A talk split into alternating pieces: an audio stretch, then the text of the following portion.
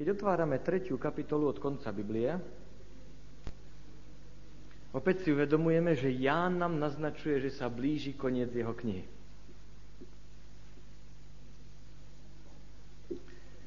V tejto kapitole máme niekoľko posledných a niekoľko prvých vecí. Slová prvé, posledné sa tu už objavujú. Je zaujímavé, že v tretej kapitole Biblie čítame o tom, ako hriech sa dostáva na našu planétu. Vstup hriechu na našu planétu.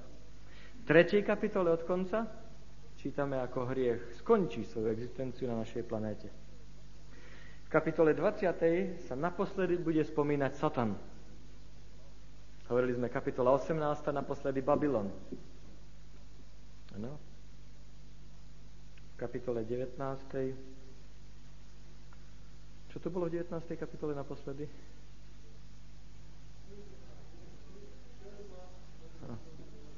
Áno.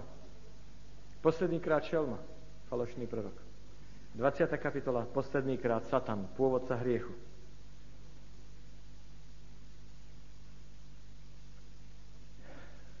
Dvaciata kapitola zjavenia hovorí o tom, čo niekedy v teologických kruhoch aj medzi veriacimi sa nazýva milénium. Je to z latinského slova mille, čo znamená tisíc, annus znamená rok. Po slovensky tisícročie.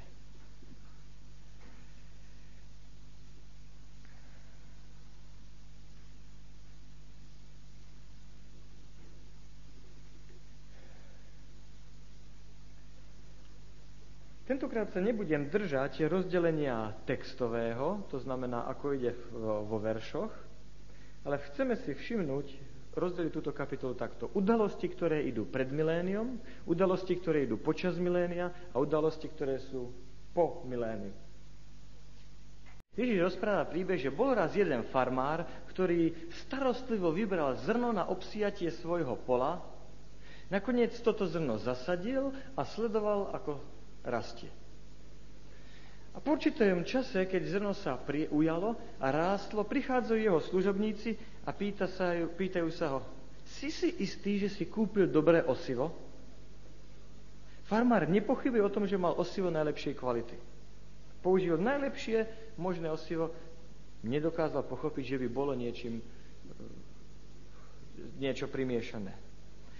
Ježiš pokračuje u Matúša v 13. kapitole a hovorí, že tí jeho spolupracovníci, jeho sluhovia objavili, že na poli rastie nielen pšenica, ale rastie aj kúkol. Jeho pomocníci majú okamžite e, riešenie po ruke, hovoria, vytrháme kúkol, prv než vyrastie väčší. Ježiš hovorí, nie je možné. Farmár hovorí, oveľa lepšia myšlienka bude, ak bude obilie i kúkol rás spolu až do žatvy. A teraz Matúš, 13. kapitola, verš 30.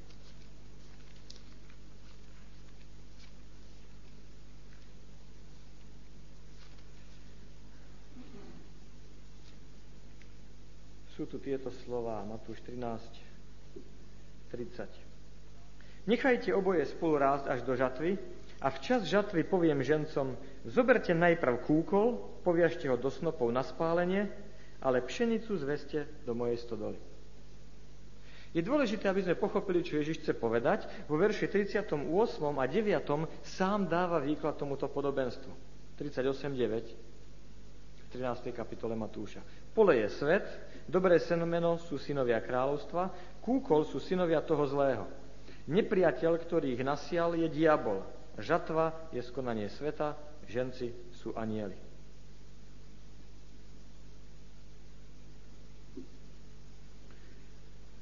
S týmto vysvetlením chápeme, že Ježiš, keď sa vracia späť na túto zem, tak hovorí, nechajte spolu všetko raz do žatvy, ale zoberte najprv kúkol. Ježiš prvé pri svojom návrate rieši otázku kúkola.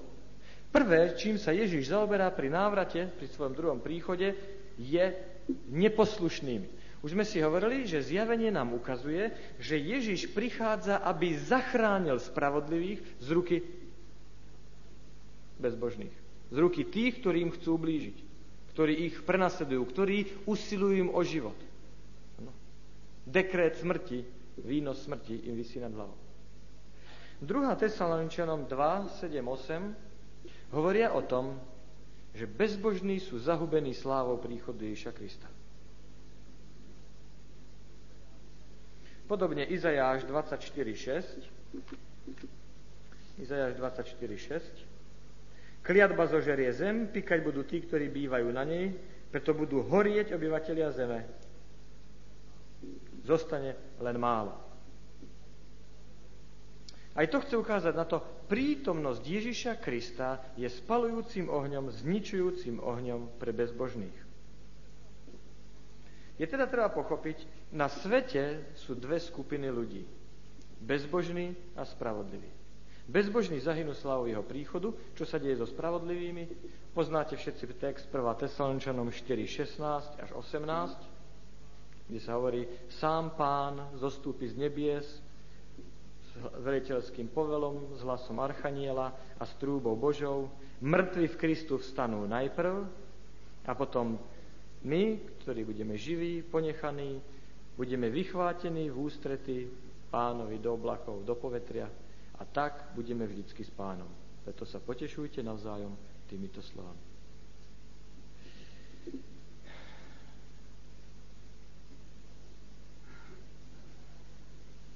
To znamená, Ježiš Kristus prichádza pre spravedlivých, tí sú premenení, mŕtvi sú vzkriesení. U Jána v 14. kapitole, verše 1 až 3 hovoria, že Ježiš Kristus ide pripraviť príbytky a potom, keď sa vráti, poberie si svoje deti k sebe. Snáď, čo sa týka prirodzenosti človeka, všimnite si, odplatu ľudia nedostávajú individuálne v hodinu smrti našej, ale dostávajú kolektívne pri druhom príchode. My, živí, nepredbehneme zosnulých. Všetci naraz stretávajú sa s pánom a aby tam, kde som ja, boli aj oni, hovorí Ján 14. To znamená, odplatu človek dostáva spravodlivý pri druhom príchode.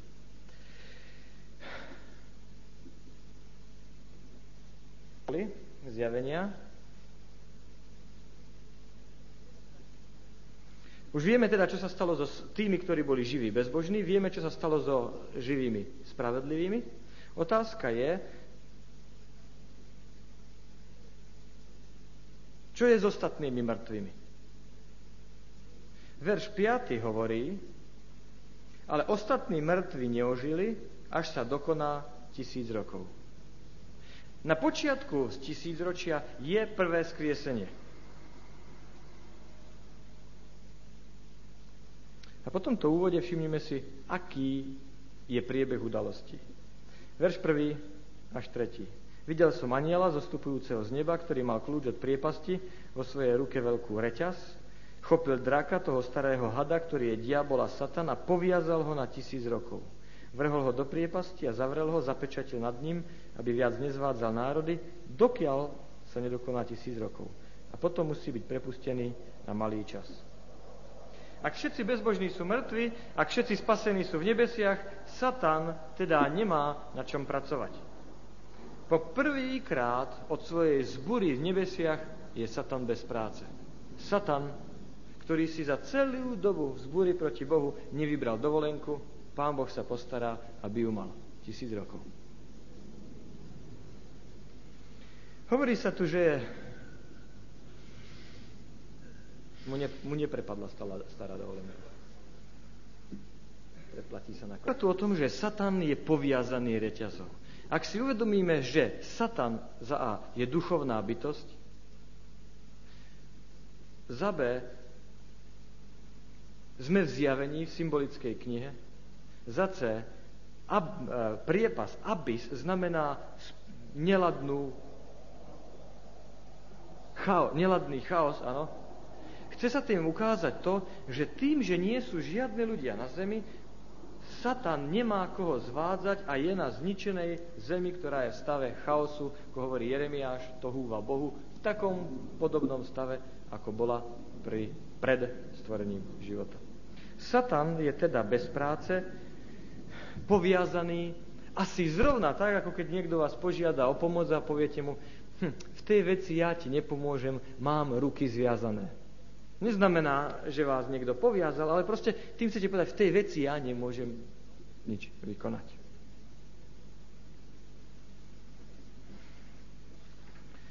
Teda, udalosti, ktoré sú na začiatku, návrat Ježiša, spravodlivý mŕtvy skriesený, žijúci svetí sú vzatí do nebia, smrť bezbožných, ano, Satan je poviazaný, zem je opustená. Udalosti počas tisícročia. Ak sa podívame do nebies, tak zistíme, čo sa tam deje počas tisícročného kráľovstva. Jeremiáš, prorok starého zákona, nám ukazuje, čo sa deje na zemi. Jeremiáš, 4. kapitola, verše 23 až 27.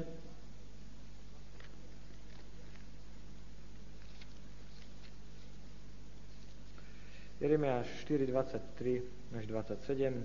Vidím hla zem, neladná pustá, hladím na nebesia, nie ich svetla. Pozerám na vrchy, hľad trasú sa, všetky sa, po, brehy sa pohybujú, sú rozrušené. Hladím aň hľa, nie človeka, nebeskí vtáci odleteli. Hladím hľa, úrodné pole je púšťou, všetky jej mestá sú poborené od tvári hospodinovej, od pále jeho hnevu. Lebo takto hovorí hospodin, celá zem bude púšťou, ale konca neučiním. Ešte to neznamená koniec týchto veršoch, slovách je grafický, dramatický popis toho, aké sú výsledky siedmých posledných rán na našu planétu. Posledné obrovské zemetrasenie, siedme rane, otriaslo zemou a mestami. Žiadny človek nezostal, dokonca ani vtáci, celá zem je spustošená. Ale to ešte nie je koniec. Koniec príde až na konci tisícročia. A potom verš 4. kamera ide na nebo.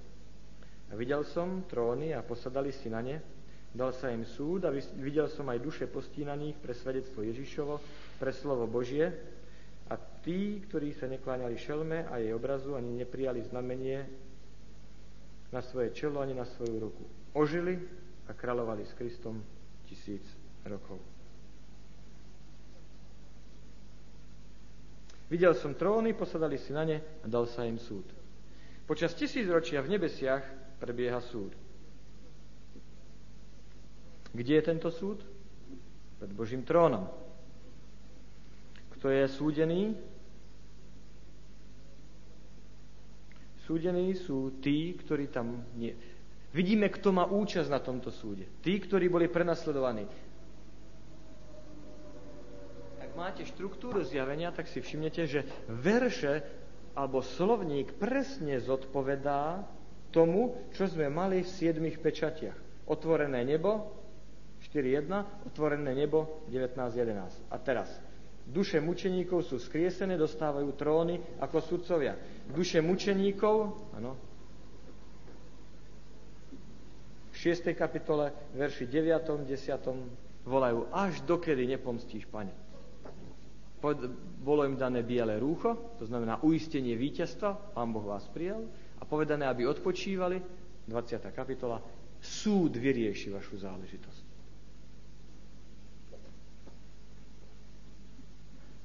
Otázka je, koho súdi tento súd a aký má zmysel. Lukáš 17. kapitola hovorí, že pri príchode Ježiša Krista sa odohrá nasledujúca udalosť. Lukáš 17. kapitola,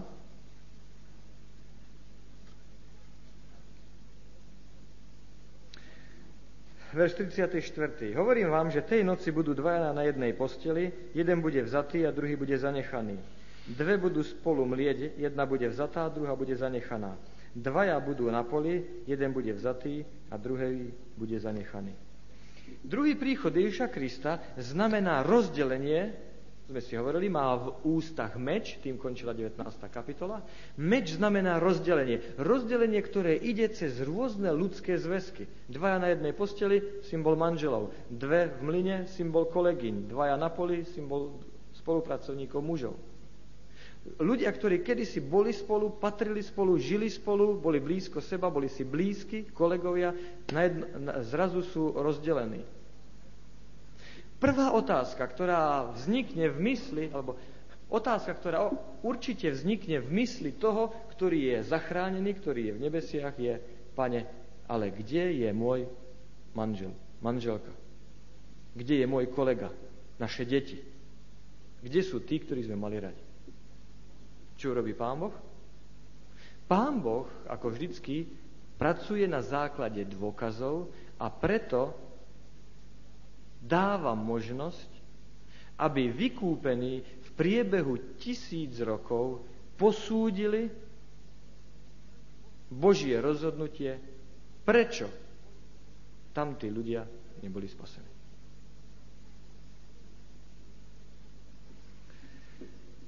Pán Boh potrebuje pred celým vesmírom ukázať, že on nič neskrýval, že on nemal žiadnych svojich chránencov, že ak niekto je spasený, nie je preto, že ten mal modré oči a ten, ktorý nie je spasený, mal hnedé, či naopak. Proste, že každý mal možnosť urobiť slobodné, dobrovoľné rozhodnutie. Je veľmi dôležité, aby každý z vykúpených sa presvedčil a plne uspokojil, že rozhodnutie, ktoré Pán Boh urobil, nie je svojvoľné. Sme si povedali, je to Satan, ktorý o Bohu tvrdí, že Pán Boh je svojvoľný. A keď prichádzajú ľudia, a samozrejme, že v ich mysli sa vynára otázka, a kde je ten, a kde je tamten? Pán Boh hovorí, prosím, ja nemám čo skrývať. Podívajte sa, tu sú moje záznamy, podívajte sa, ako som ja rozsúdil a prečo som posúdil takto. Pán Boh hovorí, nemáme sa kam ponáhľať. Ano? Tisíc rokov, tisíc rokov. Presvedčte sa. Máte na to. Všetok čas, čo potrebujete. Všetok čas, čo potrebujete. Presvedčte sa.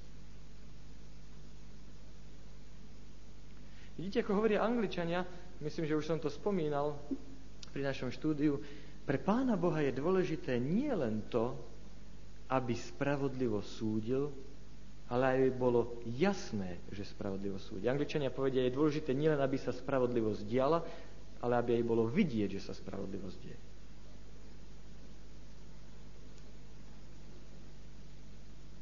Na akom základe je súd? Súd je na základe kníh. To máte aj v 12. v 12. verši tejto kapitoly. To znamená, Podobne ako u Daniela v 7. kapitole začínal verš 9. rovnakými, takmer s rovnakými slovami. A videl som v nočných videniach, postavili sa tróny, posadali si na ne, zasadol súd a boli otvorené knihy. Je súd v nebesiach, ktorý sa týka Božích detí. U Daniela 7. kapitole zjavení v 20. kapitole prebieha súd, tie isté slova. Videl som tróny postavené, posadali si na ne, tentokrát vykúpený, otvorené sú knihy a musí byť posúdené čo? Otázka bezbožných. Čím to je, že tí ľudia sú mimo?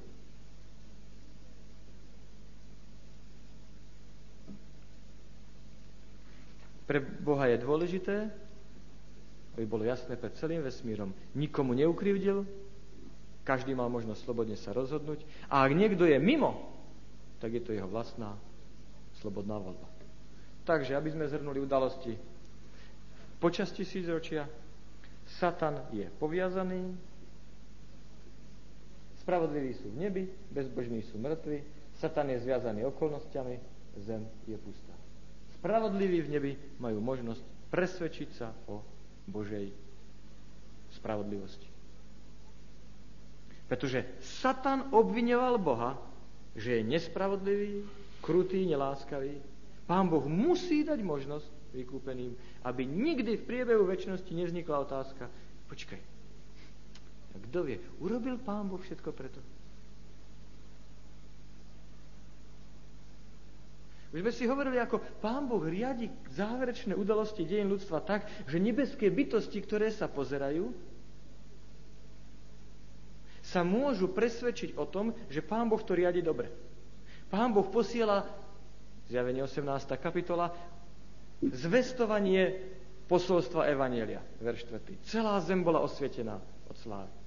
Trojanielské posolstvo je zvestované v plnej moci po celom svete. Ľudia sa obracajú k Bohu, príjmajú Ježiša Krista ako svojho spasiteľa na základe väčšného Evanielia.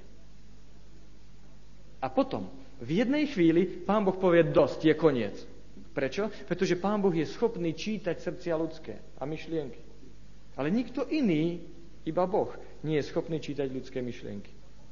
A pán Boh musí presvedčiť anielov, že v pravý čas ukončil dejiny sveta. Že ich nemohol ukončiť 100 rokov predtým, alebo že bolo by zbytočné, keby čakal 50 rokov ďalej. A preto prichádzajú posledné rany, ako sme preberali 16. kapitola, ktoré ukazujú pred celým vesmírom. No way. V žiadnom prípade, žiadnym spôsobom nie je možné získať viac, čo len jedného, jedného spaseného. Presvedčili sa nebeské inteligentné bytosti. A teraz sa musia presvedčiť vykúpení. Pán Boh spravodlivo posúdil. Pán Boh sa neprešliapol. Pán Boh nemal žiadny prešlap vo svojom konaní. Udalosti po konci tisícročia. Biblia, Biblia hovorí, že úplné vyriešenie problému hriechu nastane na konci tisícročia. Všimnite si slova, ktoré sme čítali u Jeremiáša 4.27, ale to ešte nie je úplný koniec. Dezolátna zem neznamená úplný koniec. Vo verši 3. sme čítali, Satan bol uväznený, dokiaľ sa nedokoná tisíc rokov, kým nie, znamená, že potom áno.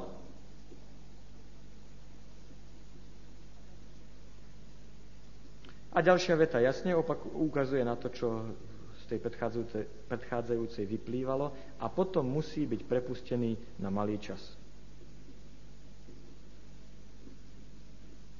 Verš 7 popisuje udalosti po konci tisícročia.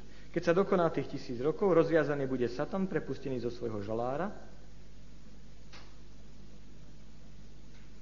a vyjde, aby zvádzal národy, ktoré sú na štyroch uhloch zeme, Góga, Magóga, aby ich zhromaždil do boja, ktorých je ako piesok mora.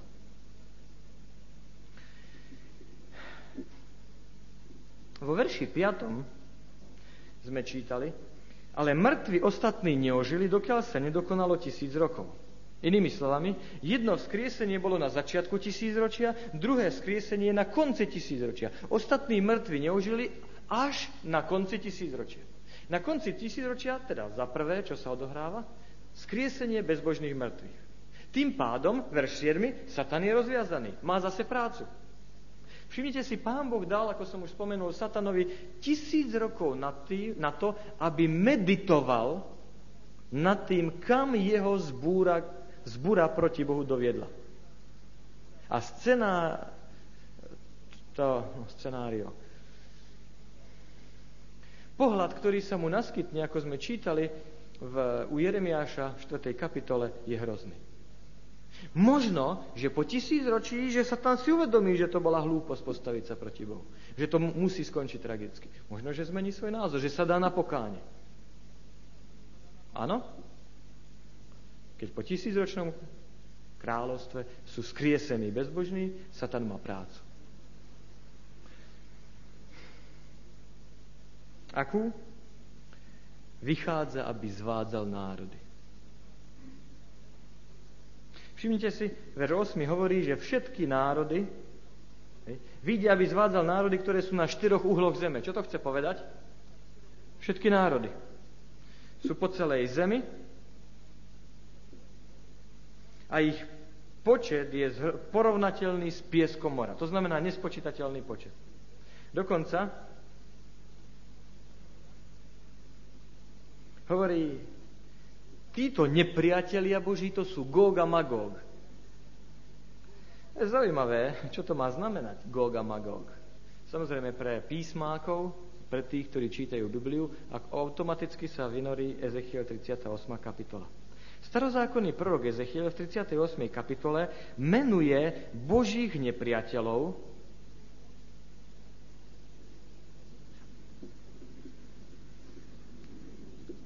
s jednou výnimkou. Nemenuje Babylon. A Ezechiel potom zoberie niečo zauj- urobí niečo zaujímavé zobere tri spoluhlásky, ktoré sa nachádzajú v mene Bábel, ano, Babylon, ich Babylon, Bábel, BBL, nahradí ich spoluhláskami, ktoré idú za ním, za nimi, hebrejskej abecede, teda G, G, M, No a celé to otočí. A dostanete M, G, G. Dá do toho samohlásky z Bábel a máte Magog. Máte z Babylona nepriateľa Božia. A to znamená, Satan na konci ukazuje, že zosobnenie všetkej Boží, všetkých Božích nepriateľov, odpredu, odzadu, akí nepriatelia Boží, kedy, kde v dejinách boli, pod vedením Satana tu sa zhromažďujú proti Bohu.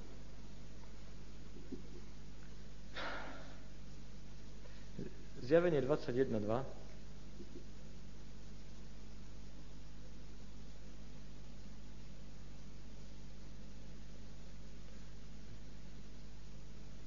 tomu nerozumiem celkom. Zjavenie 21.2 hovorí, že zostupuje nový Jeruzalém z neba. Verš 9 totiž hovorí, vyšli na šír zeme a obklúčili tábor svetých a to milované mesto. Z verša 9 je teda jasné, že čo sa deje potom, že zostupuje nový Jeruzalém. Je zaujímavé, a hneď sa pustíme do toho, aký je zmysel teda milénia, je zaujímavé,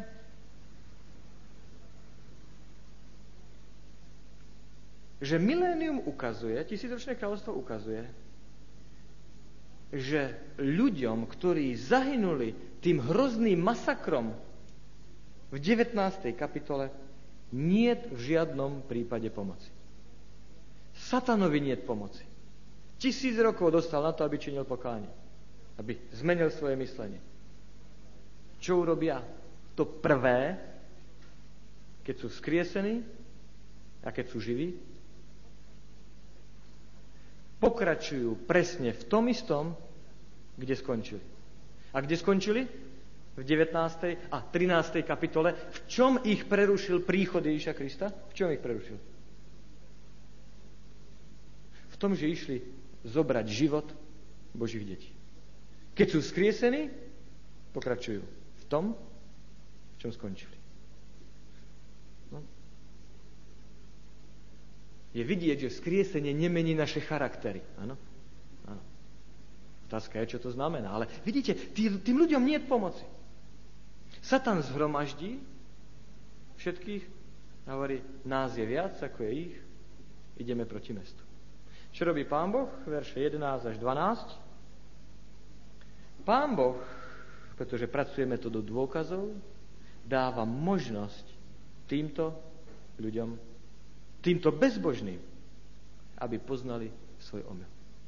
Viete, čo napadne týchto ľudí, keď sú skriesení, preberú sa a zbadajú, zostupuje nový Jeruzalem, zlatý Jeruzalem z nebies na zem. Oni sa popozerajú a zistia, a v tom novom Jeruzaleme niekoho poznáme. Ich prvá otázka je, jak je to možné, že ja som tu a môj sused, môj známy, môj príbuzný je tam. Čím to je, že ja som mimo, on je vnútri? Čo robí pán Boh? Pán Boh povie, kacíri nemajú právo na odpoveď. Ďakujem.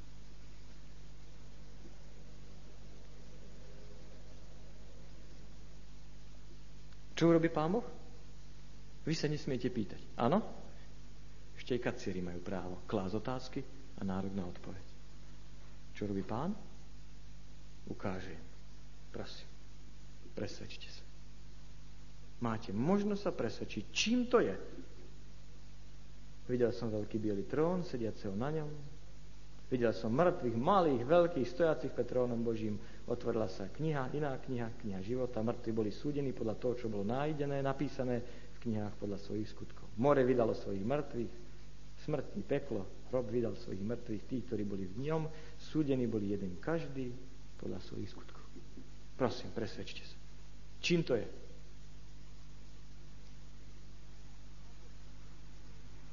Pán Boh každému človeku ukáže, ako sa to stalo, že on je mimo Nový Jeruzalem. Pretože spravodlivosť nielen sa musí diať, ale musí byť aj vidieť, že sa deje. A čo sa stane potom? Keď aj spravodlivý, prepáčte, keď aj bezbožný ano, sa presvedčia o tom, Prečo sú von? Filipenom 2.10 hovorí, že pokloní sa každé koleno bytostí pozemských, nebeských i podzemských. Kedy sa stretnú všetky bytosti, ktoré kedy žili na tomto svete? Jediný krát.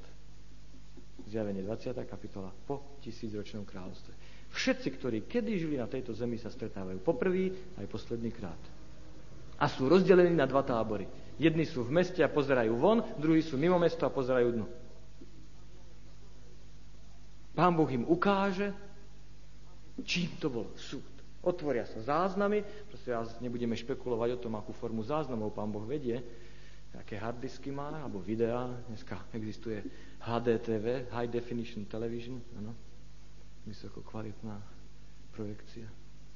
Pán Boh ukáže týmto ľuďom, podívajte sa. V farebnej, kvalitnej, širokouhlej projekcii toto bol váš problém. Toto som ja pre vás urobil, aby som vás zachránil a vy ste takto odmietali.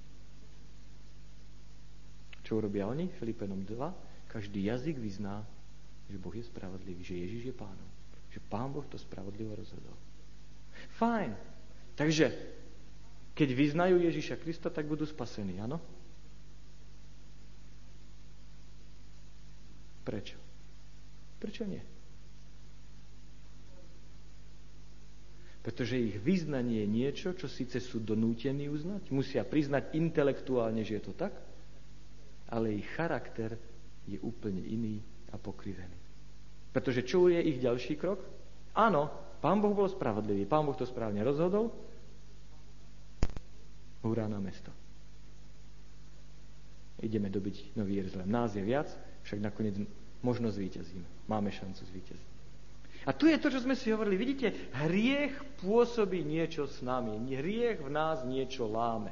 Nie len súdnosť, Spomente si na Samsona, jak ide za Delilou a Delila sa pýta, v čom je tvoja sila? V tom a v tom. A zistí, no, filištíni na teba, Samsone. A roztrhal povrazy. No, on ide druhý, on ide tretí, on ide ďalší krát. No, hriech láme niečo v nás. Narúša našu súdnosť.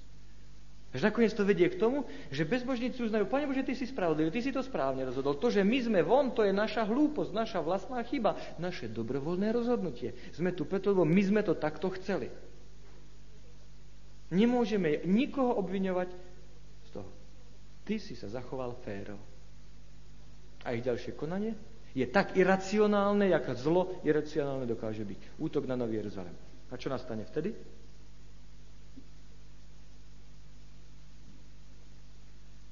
A zostúpil oheň z neba.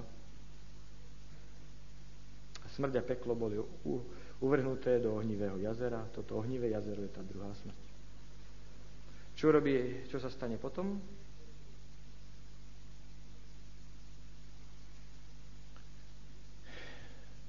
Keď hriech prišiel na našu planétu, Pán Boh zastrel svoju slávu, pretože táto sláva je pre hrieštikov oheň spalujúci. Židom 12, 29. Náš Boh je ohňom spalujúcim. Druhá Mojžišova,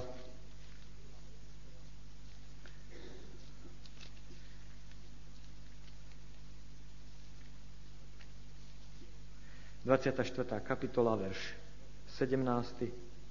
Sláva hospodinova bola na pohľad ako zožierajúci oheň na temene vrchu pred očami synov Izraelových. 2. Mojúšova 24, 17. Jeden starozákonný prorok, prorok Ezechiel, videl slávu Božiu hneď na začiatku svojho videnia, svojej knihy. Hovorí, takýto bol zjav podoby slávy hospodinovej verš 28. v prvej kapitole. Ono to tak vyzeralo ako keď. Hovorí, takto to vypadalo. Čo sa deje? Keď Pán Boh pred celým vesmírom ukázal, že je spravodlivý. Keď sa presvedčili nebeské bytosti, že spravodlivo posúdil každý prípad, keď sa presvedčili vykúpení, keď sa presvedčili bezbožní, tak Pán Boh hovorí, teraz ja môžem odhaliť svoju slávu. Tú slávu, ktorú som musel zahaliť príchodom hriechu. A čo znamená táto sláva? Táto sláva znamená oheň spalujúci pre všetkých bezbožníkov. Otázka k miléniu. Aký je zmysel tejto kapitoly v Biblii? Vám poviem, koľko kresťanov, toľko názorov. Toľko prístupov, toľko výkladov. A zaujímavé, že väčšina z nás zadrie na nejakom detaile a nikdy sa nedostane k tomu, čo nám to hovorí o tom, aký je Pán Boh. Kde je tu evanelium o Bohu? Za prvé, Pán Boh dá možnosť všetkým vykúpeným, aby sa presvedčili, že Boh už viac nemohol vykonať pre tých, ktorí sú mimo. Všimli ste si, že Boh zotrie každú slzu z ich očí je až v 21. kapitole? To nie je pri druhom príchode, to je až po tisícročnom kráľovstve. Keď sa presvedčili, áno, Pane Bože, spravodlivé a verné sú Tvoje súdy, Ty si viac vykonať nemohol. Pán Boh ukáže, ja nemám čo skrývať. Boží systém vlády je otvorený. To je prvé evanílium o tom, aký Pán Boh je. Prvá správa o tom, aký Pán Boh je. A druhá, povedzte, aký je dôvod, aby na konci tisícročia Pán Boh skriesil bezbožných?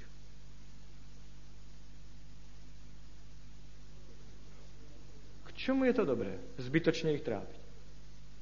K čomu je to dobré, aby bezbožní na konci boli skriesení?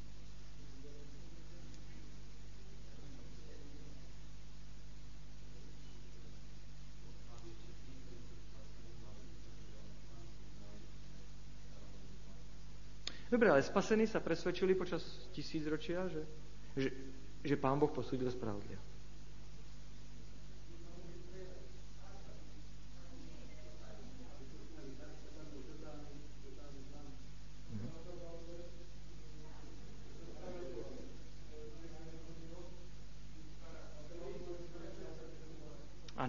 Pretože Pán Boh človeku povie pravdu do očí.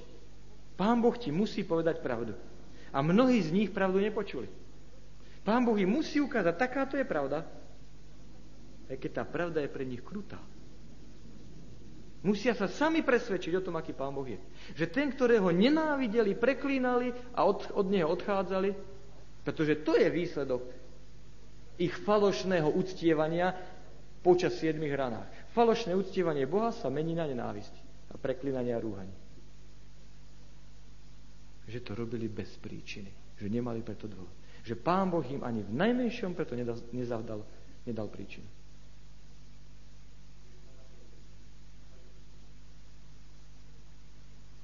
A potom je tu ešte jeden dôvod.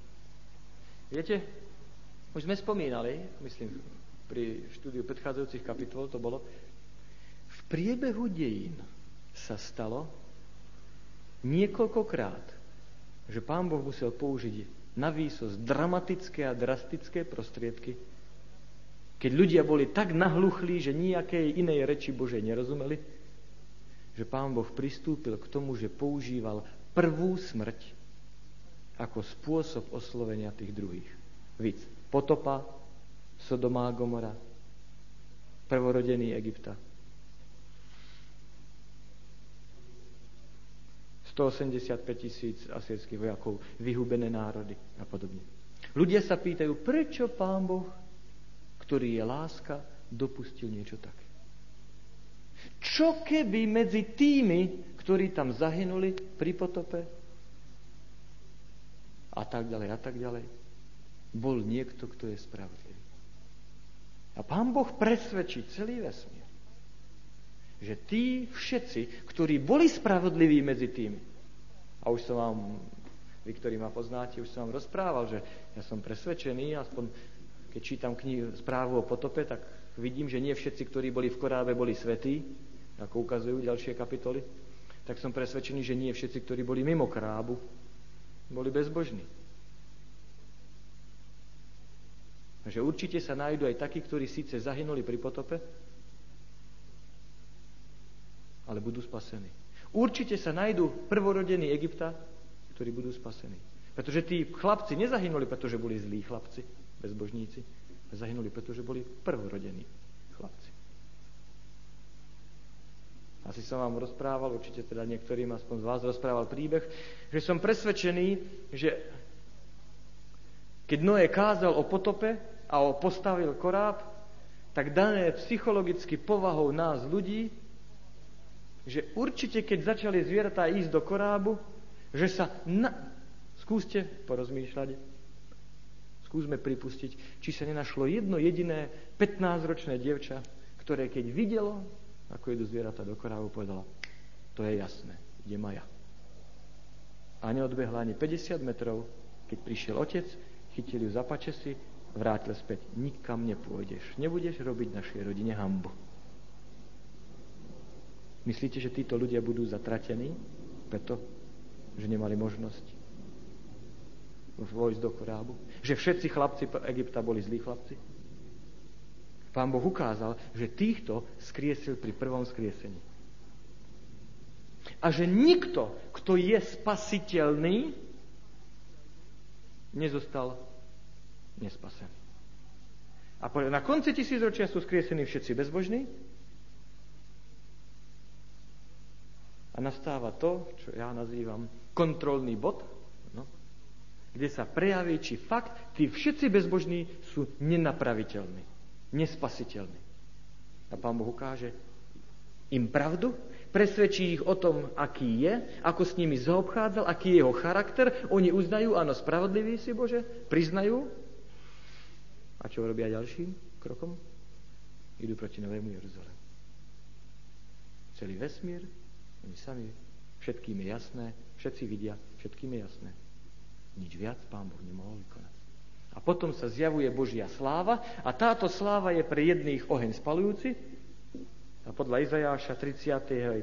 kapitoly, verši 14. tá istá sláva je pre druhých životodárna sláva, v ktorej budú žiť celú väčnosť. Zdesil, zdesili sa na Sione hriešnici, strach pochytil pokrycov, až sa trasú a hovoria, kto nám bude bývať pri zožierajúcom ohni. Kto bude bývať pri väčšnom plameni? Ako bude by sme mohli žiť? Tá sláva Božia bude po celú väčšnosť. Všimnite si, Pán Boh nie je svojvoľný ani vo vykonaní záverečného trestu za hriech.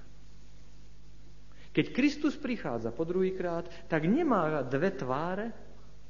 Jednou tvárou sa usmieva na vykúpený a hovorí, poďte požehnaný môjho otca. A druhou tvárou sa mračí na bezbožne hovorí, choďte preč vy bezbožní do zahynutia. Kristus má len jednu tvár. Potom, čo je všetkým jasné, že viac pre spasenie nemohol vykonať, zjaví svoju slávu a tá istá sláva je pre niekoho životodárnou energiou. Ako hovorí 2. Korintianom 3.18, zhliadajúca sláve pánovej, meníme sa na ten istý obraz. Je to životodárna sláva, v ktorej budú žiť celú väčnosť a pre druhých oheň zničujúci, spalujúci, ktorý ich zničí. Záver. Ako dlho budú trvať, ako dlho bude trvať toto zničenie,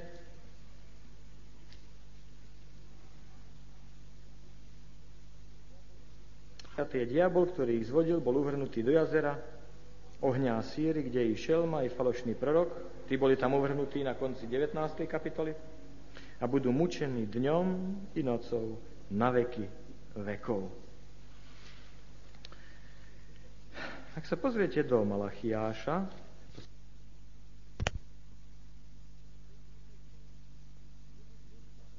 nemusí znamenať v Biblii kvalitu bez konca. Za prvé, väčší môže znamenať pokiaľ sa nenaplní Boží zámer. Ako dlho boli o náš bruchu veľryby? Pokiaľ sa nenaplnil Boží zámer. Koľko trvala tá väčnosť? Tri dni a tri noci. To bola najkratšia väčnosť, ktorú v Biblii máme. Po druhé,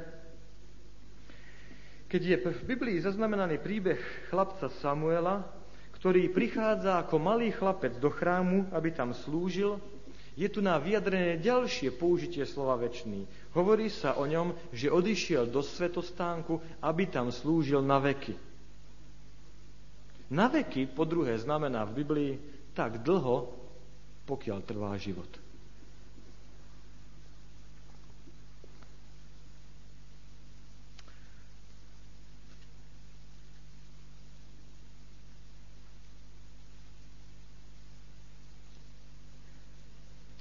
Mohol by som vám dať ďalšie texty zo žalmov, kde sa hovorí, že Pán Boh na veky prejaví priazeň kráľovi. Čo to znamená na veky? No tak dlho, pokiaľ bude žiť.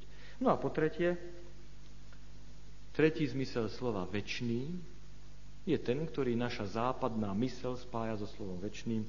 To znamená absolútna väčnosť, absolútny čas bez konca. Ak slovo väčší sa spája s ohňom, tak nemôže mať tretí význam, pretože oheň je väčší len v tom zmysle, alebo neuhasiteľný, ako je na jednom mieste, u Matúša, myslím, v 3. kapitole, že je trvá len tak dlho, dokiaľ nevykoná svoje dielo. Dokiaľ nesplní zámer, ktorý bol, pre ktorý vznikol. Je predsa nemysliteľné, aby nelogické, aby niekto kto spáchal obmedzený počet hriechov za obmedzenú dĺžku času, horel nekonečne dlho v dôsledku svojho konania. Ak všetci vyznali, že Boh je spravodlivý, férový a že vo všetkom jednal spravodlivo, tak predsa výsledok musí byť, trest musí byť úmerný prestúpenie. Rozhodnutie bezbožných bolo, my pôjdeme svojou cestou, a Boha nechceme. Pán Boh im ich prianie splní.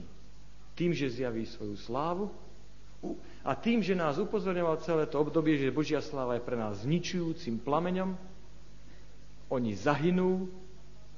Isté, Satan, ako hovorí Malachiáš, Satan bude horieť ako koreň dlhšie, pretože v tej sláve podľa Izajáša, podľa Ezechiela 28 sa prechádzal a je preto, preto proti nej, voči nej imúnejší, odolnejší a tým si vytrpí najviac ako pokušiteľ.